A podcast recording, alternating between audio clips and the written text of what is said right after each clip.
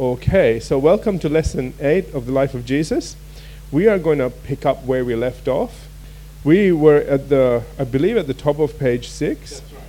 All right, so uh, what am I might do just for continuity, um, let's go back to page 5 and start at Ezekiel 28 and verse 11. So again, now Satan is being addressed directly. All right? And it says here, Moreover, the word of the Lord came to me, saying, and turn the page over, verse 12 Son of man, take up a lamentation uh, for the king of Tyre, and say to him, Thus says the Lord God, You are the seal of perfection, full of wisdom, and perfect in beauty. Now, we looked at, first of all, the seal of perfection or the model of perfection, all right? And so, the next thing in relation to being full of wisdom and perfection in beauty, um, or exquisitely beautiful, once again, all right? That's what it actually means, all right? Um, it means ex- exquisite beautiful. And once again, we must be careful not to think that one cherubim class angel would be made more magnificent than others, all right? Suggesting that God makes some things second best, all right? God never makes anything second best. Amen? All right. That's a lie that Satan has tried to sell people. Now, it's, I've said here it's carnal and it's worldly thinking. The fact of the matter is, absolutely everything God makes is perfect. And why it said in Ezekiel chapter 1, verses 13 and 14 about the other cherubim class angels that surround God's throne, that they all, without exception, look like bright coals of fire or brilliant torches. And it looked as though lightning was flashing back and forth among them. Remember that? We looked at this before, and the living beings darted to and fro like flashes of lightning. See, it didn't make any distinguishes between them. It said this is what they were capable of doing. All right, remember again, I said personality is different to ability. All right, this is what their abilities are. They're designed this way, they're created this way. And also from Psalm 99, we know that God is enthroned between these magnificent angels because it says there in verse 1 again, the Lord reigns, let the nations tremble. He sits enthroned between the cherubim. Let the earth shake. All right? Now, notice that he sits enthroned between cherubim. Satan is a cherubim angel. So for Satan to come against God, one cherubim has to take on four cherubim. okay? That's not a fight he's going to win. right? Do you understand? All right? Also, it is safe to assume that the cherubim uh, that were surrounding God would undoubtedly be the most powerful and intelligent creatures of, their, of this class ever created, just by the fact that they are mighty enough to stand in His presence and effectively guard His throne, even against Lucifer. All right? Now, so that's something else to think about. That what God would surround Himself with, there wouldn't be weak angels. Amen? I mean, this is His army. Okay? So he's not going to make something stronger out there and then surround him, himself with weaklings. Hello. right? So Lucifer, although incredibly powerful, is not any more special than the cherubim that stand in the presence of God. Are you all getting this? Amen? All right. So returning to Ezekiel chapter 28, verse 13 goes on to say, You were in Eden, the garden of God. Now, from this verse, we're in the next page, we see that Eden first existed in the spirit realm. Notice that the angel was there first, man wasn't there first. So, where is this Eden? It was somewhere else. Are you all getting this? Okay? All right? And this Eden was in the earth of Genesis 1 1, long before God recreates it in the natural realm in the earth of Genesis 1 2. Why was it called the same thing? I don't know. Would have been nice if he called it another planet. You know, planet angel or something. okay? But the thing was, all right, what I believe is that God created heaven and God created a sister planet. All right? And that sister planet, because of what God did, and we're going to see what He did, and I've already given that away to you, but because of what He did, because it was going to exist in the same space, different realm, same space, He called it the same thing. Which then brought in a lot of confusion because all of us kind of missed that. Okay, because we are single dimension in our thinking. God is infinite. in his creation, in his thinking. So to him, the most natural thing is it's in the same place. We'll call it the same thing. Except we all know that's the natural earth and that's the spiritual earth. You know, today we have Windsor Road and Old Windsor Road. You know, you know what I'm trying to say? You know, to us it'll make sense. Somebody else coming from another country will go, my God, man, make it two different names because you get mixed up. You don't know which one is which, you know? Uh, you, you, oh, anyway, all right. but to the people there, it all makes sense, all right? All right, so back to this. Uh, we know that this other um, Eden existed in the spirit realm because, unlike in the Eden in the natural realm, you could actually see heaven from Eden in the spirit realm. All right, and why Lucifer would even consider mounting an attack on God's throne. Now, this is really interesting. This is why we can't mount an attack on God's throne. And which is why I think God did it the way He did second time around. In the first Eden, all that separated the earth from heaven was distance. You could see one from the other. You could launch an attack from one from the other because it's in the same realm. So, you know, I reckon God said, you know, this didn't work out so well, you know. So let's make the next one in another realm. So that there's that's why you know the Bible says we don't now fight against flesh and blood. It's a spiritual realm that is in okay, that's that's on the other side. Okay, so if we launch a rocket, it'll just go hit one of our planets, not, not heaven. Are you all with me? Okay, so we can't do that. But this was a time, again, what was the purpose? There was no reason to create another world in another dimension. There was no reason to develop another dimension yet. All right, and like I said, who knows how many billions of years passed before the rebellion took place. Okay? All right, so let's continue on. Okay. so again, uh, returning to verse 13, so it says, You were in Eden, the garden of God. We'll look at this more a, when we get to Isaiah, by the way. So he says again, you were, you were in Eden, the garden of God. Every precious stone was your covering the sardius, the topaz, the diamond, the beryl, the onyx, all those fellows, okay? Uh, emerald with gold. And now notice that it says every precious stone was your covering. See, again, we need to understand why this was said. This wasn't said to say that Lucifer was special. This was to say that this is how God creates cherubims. This, is, this was the way you looked. Now look at you. Okay, but people took this because they missed little things. They took this and said, Oh, see, God created this incredible cherubim angel and covered him with all these gorgeous things. Uh, yeah, he did it with all the angels that were of that class. It wasn't just this one. But this one, because of what he lost, the point is being made. Okay? Again, always look at it from the point of what was lost, not what was put there, but what was taken away. That was there to begin with. Okay? All right.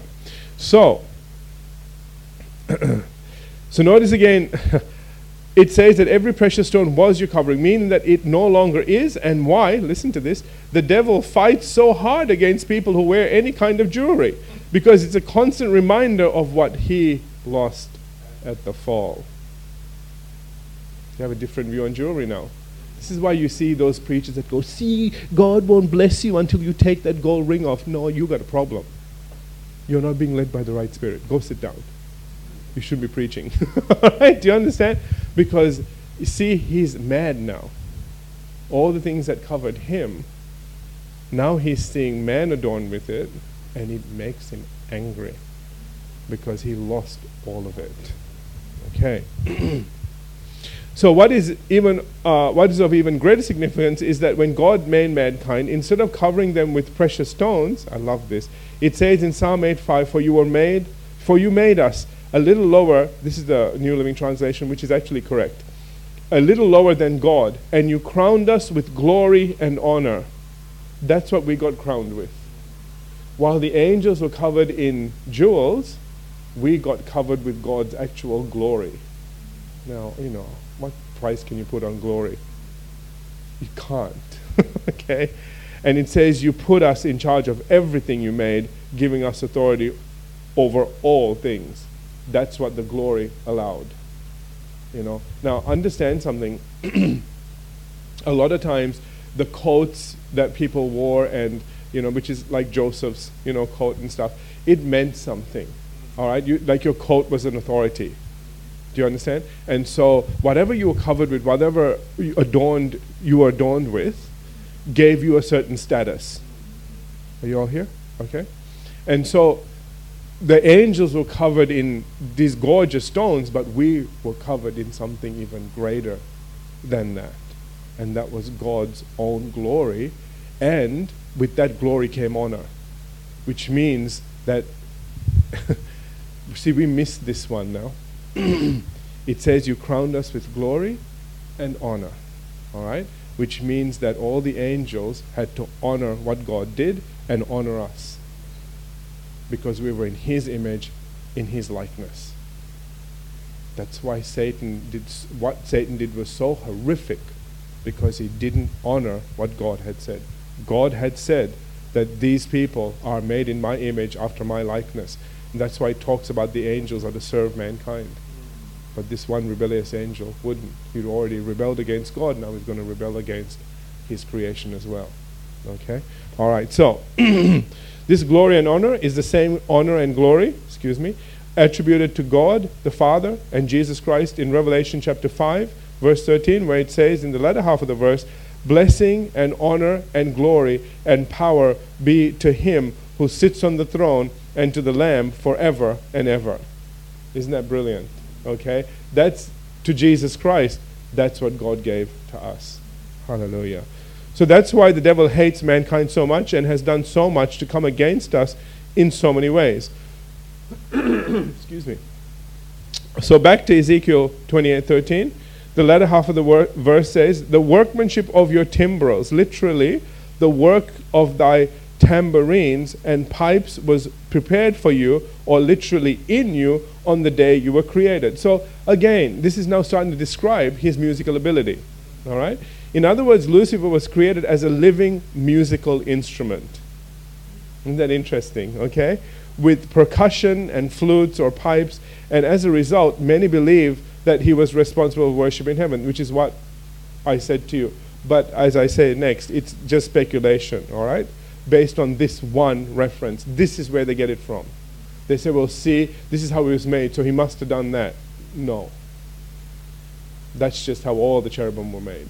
All right? Again, what he is lost.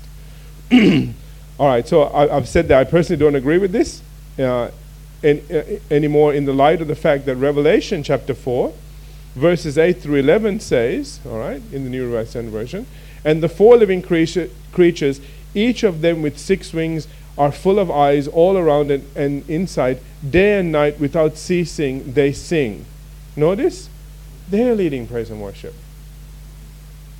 Hello. If that's what they do all the time, then when did Lucifer do any of his stuff that people claim that he did? Are you all with me? So, you know, it's all there. We just need to find it. so it says that day and night, without ceasing, they sing. Day and night, they got praise and worship going. They never stop. So it'd be a bit rude if Lucifer came and said, uh, Can we all stop? I want to do my praise and worship now. you all with me? See how ridiculous that is? Okay? All right.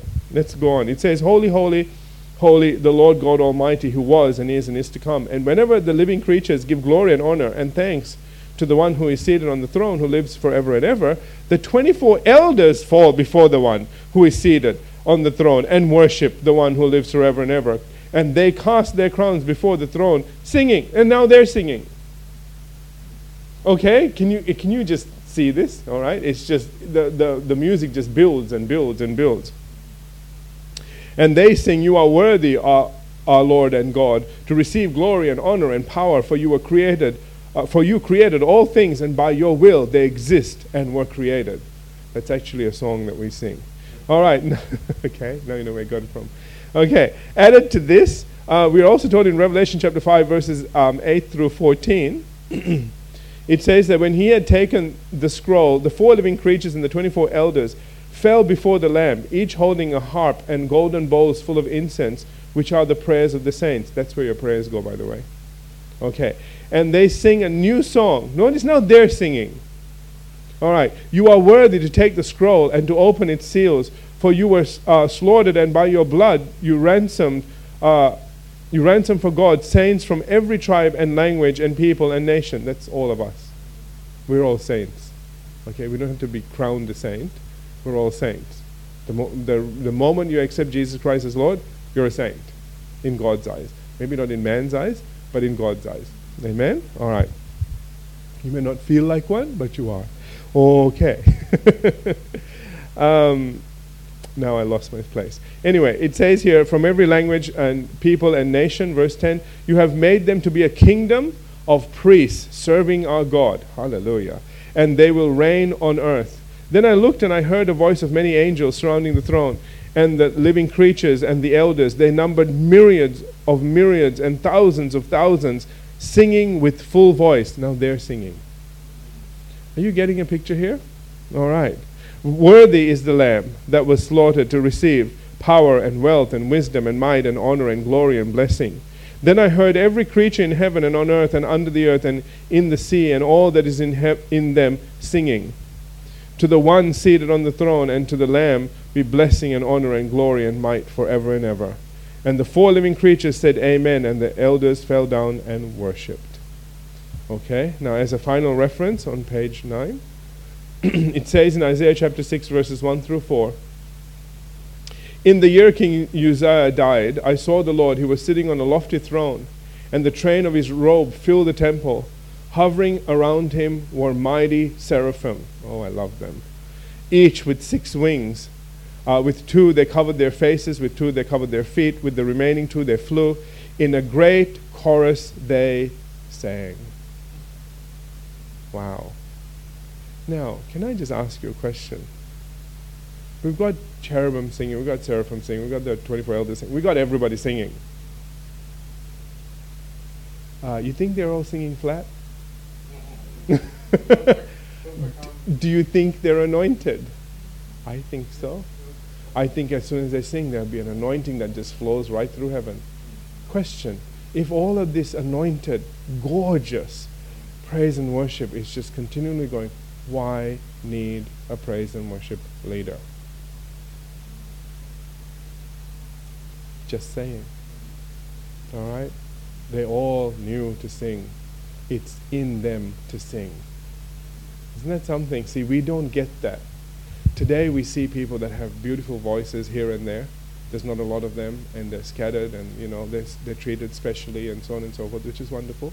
And so we have those people leading praise and worship because they inspire worship in us, you know, and because they, they sing so beautifully, it in, it inspires us to sing as well and, and enter into that you know wonderful anointing. All right, but here everybody has that. See the point I'm making?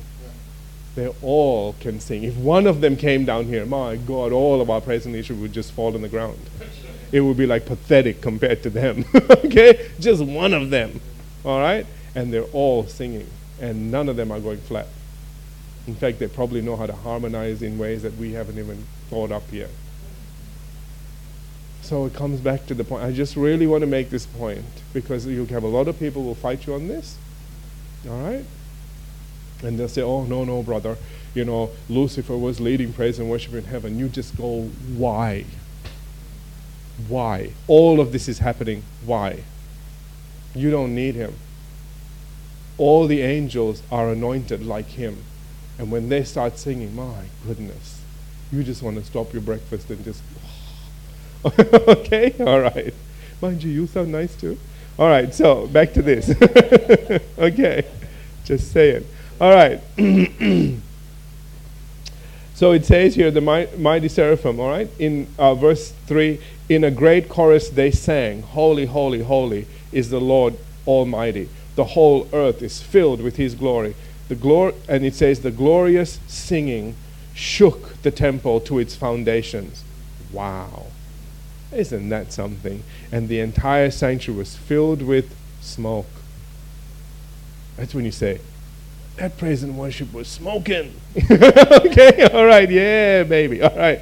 So here, I'm sorry about that. So here we see that even the mighty seraphim worship God without anyone leading them, confirming once again that there was never a need for a praise and worship leader because everyone in heaven just sings and honors God with their worship all the time. Amen? Therefore, even though Lucifer was created as a cherubim class angel with all the trimmings that went with it, including tremendous musical abilities, that doesn't necessarily mean he led praise and worship or ever did. Okay. However, it does explain why he often uses music, movies, and visual arts and so on to draw and influence people away from God. It's what he was built. He was, built to do that. So, returning to Ezekiel 28, verse 14. Thank God we got through verse 13. There's a lot in it, huh? Wait for the rest of the verses. All right. He says, You were the anointed cherub, or more accurately, a guardian cherub. Now, see, this is where the, the uh, translations can be very misleading. People have quoted that and say, see, it said you were the anointed cherub. But that's only in the English version. Okay? The other versions say other things, all right? The more precise is what the NIV says. It says you were a guardian cherub. So he was one of the cherubs that was actually a part of guarding God's throne as well. All right, so he's got four there, but who knows whatever else. Remember that the cherubim are, are usually dispensers of justice and they're guardians? Remember the ones that were placed in Eden? Okay, those are cherubim. Wasn't seraphim? Okay, it wasn't any other angels. They were cherubim. They were placed to guard the way to Eden. All right, once man fell. Brings up a lot of questions then, doesn't it, about Eden and yeah, okay, anyway. So It's so it says there again, who covers, I established or anointed you. All right? So many have taken this verse from the King James Version to mean that Lucifer was somehow special because it said that he was the anointed cherub, when in fact, more accurately, he was simply a guardian cherub, one of many that were created to guard God's throne. So we know this to be true because, according to Ezekiel's description, Ezekiel chapter 1, uh, chapters 1 and 10, there were actually four cherubim are required and assigned to guard God's throne. So we've looked at that before. However, we also know from Revelation chapter 12 that Lucifer must have had some rank because it says there that the dragon, referring to Lucifer or Satan, and his angels fought back. So that he must have, so this is now where we start to see something else coming out. All right? Remember, I said that archangel, the, the term archangel, wasn't actually a kind of angel, but a rank. Okay? So you had angels and then you had archangels. All right? So, I'm sorry, I just had this funny thing go through my head. Um, I better tell you now that I've said that, huh? There's this movie, it's a very funny movie, got Steve Martin in it, and uh, you know, he gets this little note from somebody that was sending him, you know, asking them for help. You know, the Three Amigos. Have you ever seen? That? Okay, remember that? And remember that little scene with the, you know, they say they, they, they don't have enough money to send this really long, you know, telex. So the guy is cutting down the words, and you know, remember he goes, "Oh, you know, he's trying to describe a real, really bad person." and he says, Oh, call him the infamous so and so. And so when they're reading it, he goes, mm, The infamous. And he goes, What's infamous? You go, Well, there's famous and then there's infamous. That's really famous. Sorry, uh, not like that. But okay, so there's angels and then there's archangels. Okay? And so the archangels generally, that, that term archangel means that somebody that's in a high position.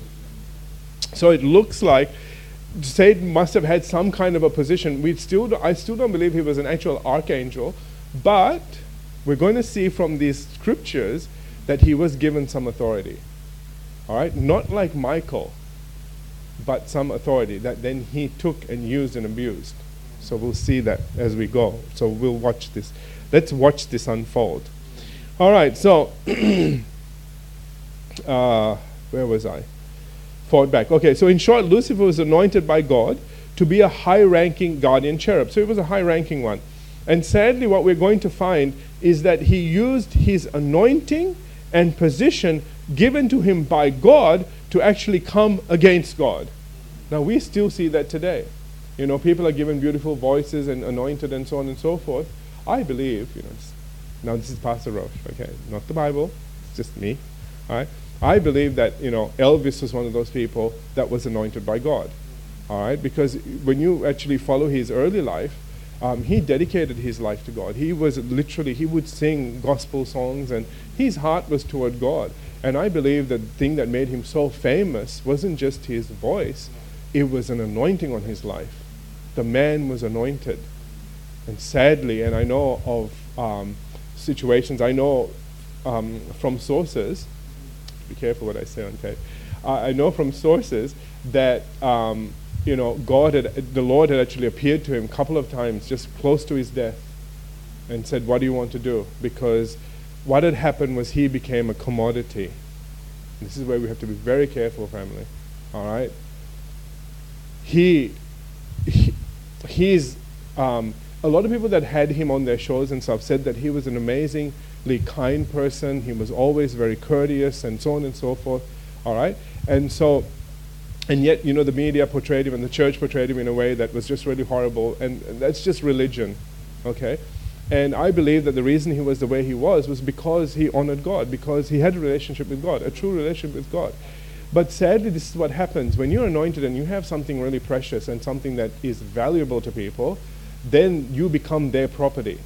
And so you better not find God too much or get too involved with God and stuff because then that's money out of our pockets and food out of our mouths.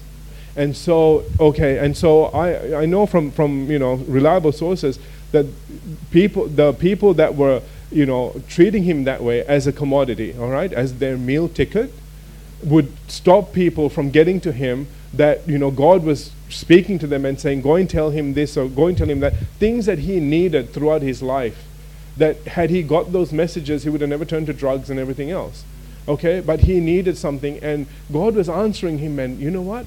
They had people set up to stop all of those people getting to him. It is, absolutely. Okay? But see, this is what the devil does. All right? And that's why we have to be really careful that we don't allow and let the world, the devil, take over the thing that God has given us, all right, and anointed, us with. Today we're a little bit more enlightened in that area, and people are sort of very careful now what they sign and so on and so forth. But again, this is one of those things that I believe, because of the anointing on his life and because of his relationship with God, was the reason why he became so popular. It was just incredible, his popularity. You know, when you look at it, it's just you know, it, it's, it's hard to just put a natural thing on it. All right? So, lesson learned is be careful. It, that is the devil's territory. Not primarily, that's not, um, uh, oh, I need lots of words today and I'm struggling. I'm sorry. Um, obviously, not all there today. Originally, it's God's. Do you understand? That's why we can do those things. That's why we can be anointed. And that's why we should be anointed whenever we do anything. All right? Believe for the anointing. You know, if you're in the music industry, believe for anointing, man. You'll bring in the crowds like crazy. You will be surprised at what all come. Anyway, but don't sign your life away. All right, you know, hey, let the money come to you, not some other rich little cat that takes it all and gives you whatever little pittance he wants to. Getting back to this. All right, I don't know how all we went there. Okay, so so it says so it says here again back to verse 14. It says, you were, oh, that's why I was talking about that. Be careful that you don't take what God has given you and come against Him with it or use it, you know, to draw people away from Him. We have to be careful. All right, verse 14. You were on the holy mountain of God. All right, now to understand what this means, we need to um, look at Psalm 48, where it says in verses 1 and 2 Great is the Lord, greatly to be praised. In the city of our God, in his holy mountain, is Mount Zion on the sides of the north, the city of the great king. There's a capital K there for king. All right, so we're talking about God's throne. Okay? Excuse me. And this is a spiritual mountain, that means. This is not a natural mountain. So this psalm and those two verses are actually talking about a location that is not earthly. Did you catch that? Okay, it's not an earthly location. so, in other words, the holy mountain of God, spoken in Ezekiel, 28:14 is actually referring to Mount Zion, which is located on the sides of the north of the city of the great king. Again, notice the capital K for king, all right?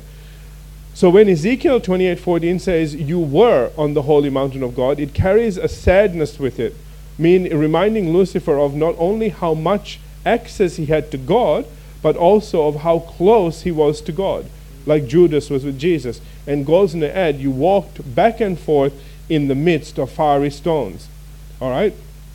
To understand this, we, uh, this last phrase, we need to know the following. First, it says in Ezekiel 127, I saw that from what appeared to be his waist up, he, God, looked like glowing metal. This is incredible.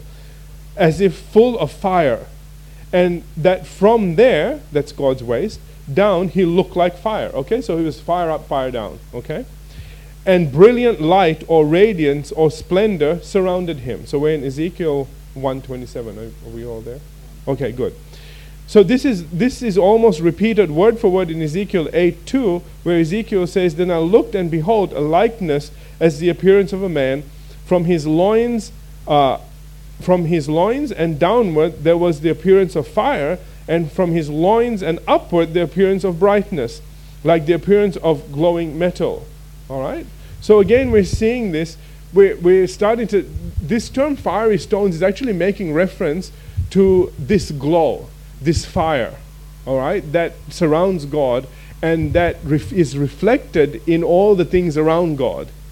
So remember again, um, I don't know if you remember, like the city of God is made of special, precious stones and so on and so forth. Can you imagine His brightness and His glory reflecting off all of that? It would just be incredible. It'd be like a real light show, wouldn't it? okay, and it is all light, all right?